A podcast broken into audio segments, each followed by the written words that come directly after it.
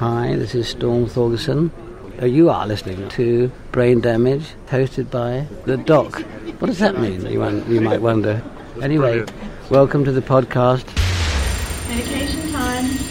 Medication time. And now the show that forgot to take its Prozac. Medication.